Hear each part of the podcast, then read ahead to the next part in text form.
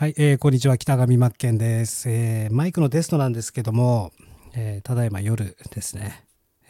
僕はオーディオインターフェースというものを使って普段そのオーディオインターフェースが4チャンネル4本、すなわちチャンネルがあるんでマイク4本つないでるんですよ。でいろいろ微調整かけながらメインとしてはこのダイナミックマイク、今喋ってるマイク1本プラスちょっと低音の音出したいんで手話のゴッパチマイクってやつでもう重低音の音、もう低音に特化した音だけ作ってですね、真ん中にそのマイク2本使っていて、で、臨場感出すために一応両サイドに、コンデンサーマイク、繊細な音を拾うためにコンデンサーマイク計4本使って一応収録はしてるんですけど、自己満の世界なんですけどね、はっきり言ってしまえば。ただ、オーディオインターフェースって僕これ多分3、4年、もっとかな、ぐらい結構使ってるオーディオインターフェースで、やはり何回もこう使っていくと劣化してくるんですね。もう昔の買った当時に比べて自然にもうホワイトノイズが乗っかっちゃうっていうか、もうほんとこれ劣化してるなっていうの分かるんですよ。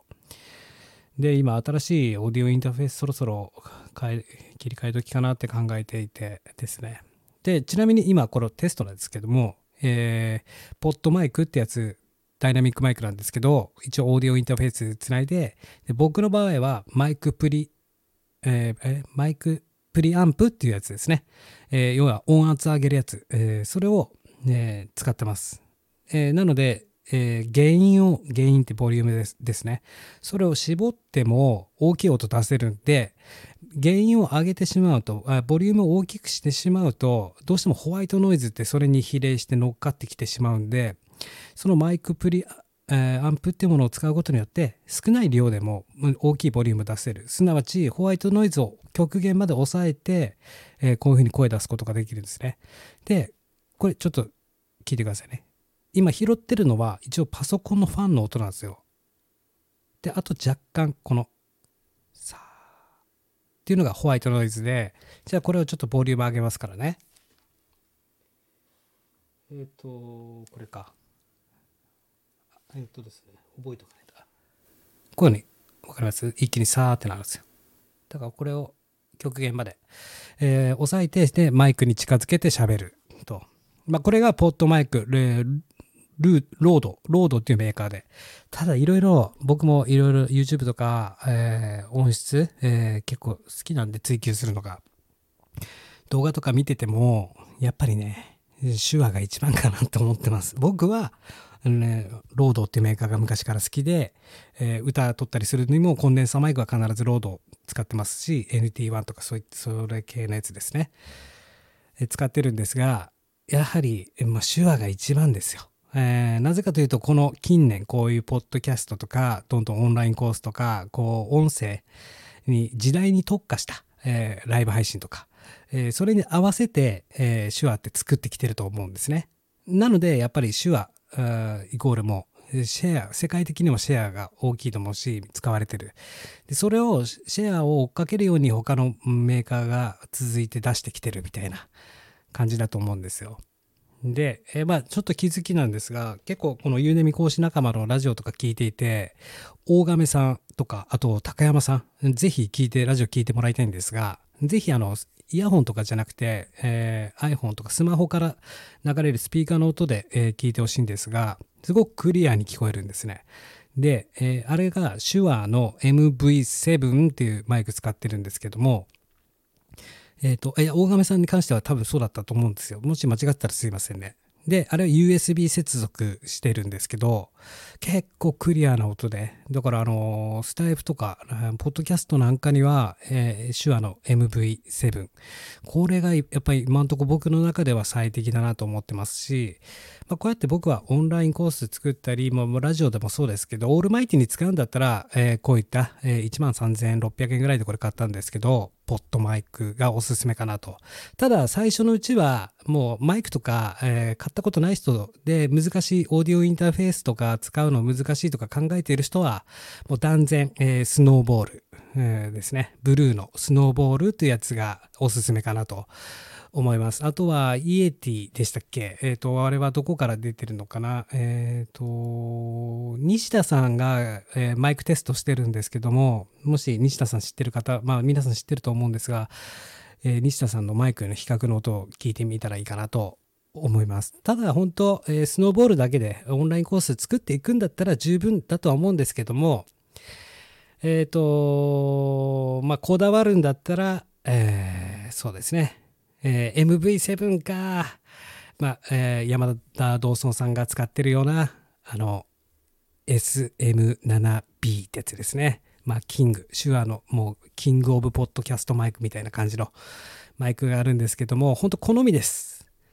で、聞く側の環境にもよると思いますし、そこは、イヤホンで聞く人もいればヘッドホンで聞く人もいるし、スピーカーで聞く人もいれば、車の中で聞く人、様々いると思うんで、まあこれからのことを考えるとですよ、スマートスピーカーとか普及したりとか、iPod じゃなくて、イヤホン、Apple のイヤホンありますよね。あれとかに合わせた感じの最適なマイクっていうのも今後出てくるかなとは思います。ただやはり最初のうちってそんな何万もね、お金ってかけてられないですよね。で、最低限度でいいと思うんですけども、まあ、スノーボールが1万円以内で買えますし、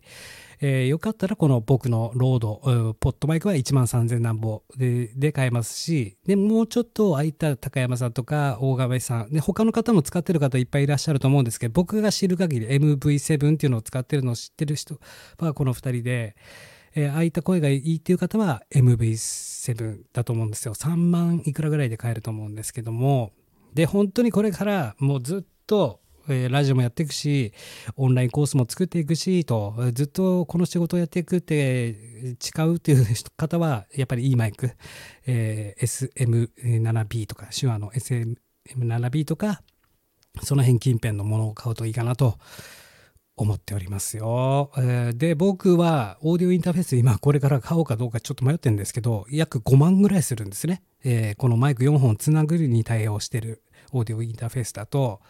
今使ってるやつでもう値段が2万何ぼだろう、6000とかに落ちてるんですけども、それの上位機種版みたいのがあって UR44C ってやつで、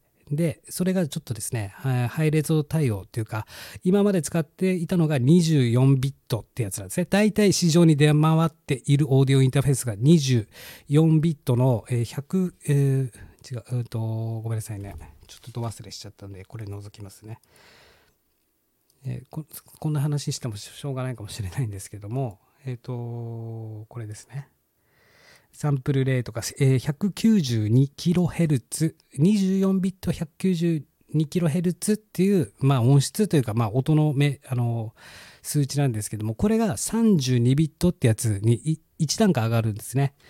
で、まあ、ハイレゾとかの対応しているみたいな、僕もそこまでそんな詳しいことはわからないんですけど、まあ、音質は良くなるよと。で、まあ、これに関してはマイク追求すると沼にはまりますんで気をつけた方がいいと思います。もうお金なんてすぐ飛んでいっちゃいますし、10万何十万ってなっちゃうんで、もう車と一緒なんでですね。やはり最低限でいいんで、もうちゃんとしたの撮りたいっていうんだったら MV7、ラジオとか配信するだったらこちらおすすめですし、まあ、オーディオインターフェース使ってこのようにやっていきたいっていうんでしたら、僕のこのポッドマイク 13,600 円ぐらいで買えるマイクがおすすめかなと思います。もし何か迷っている方いたらですね、あなたの状況に合わせてこういったのがいいんじゃないかとか、環境に合わせてですね、こういったマイクの方がいいんじゃないかっていうのをお勧めさせていただきますんで、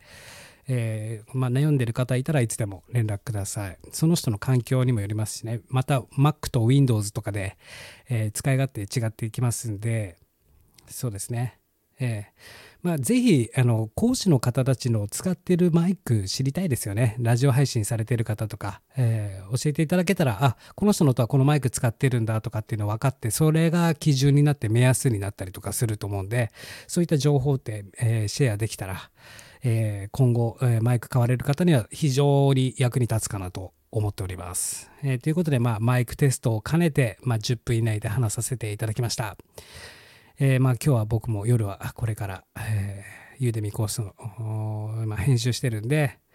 引き続き終わらせていかないといけないなと思っておりますんで、引き続きよろしくお願いいたします。じゃがじゃん、最近週刊稲葉やってなくてごめんなさい、落ち着いたらね思いっきりやりたいと思っております。よろしくお願いします。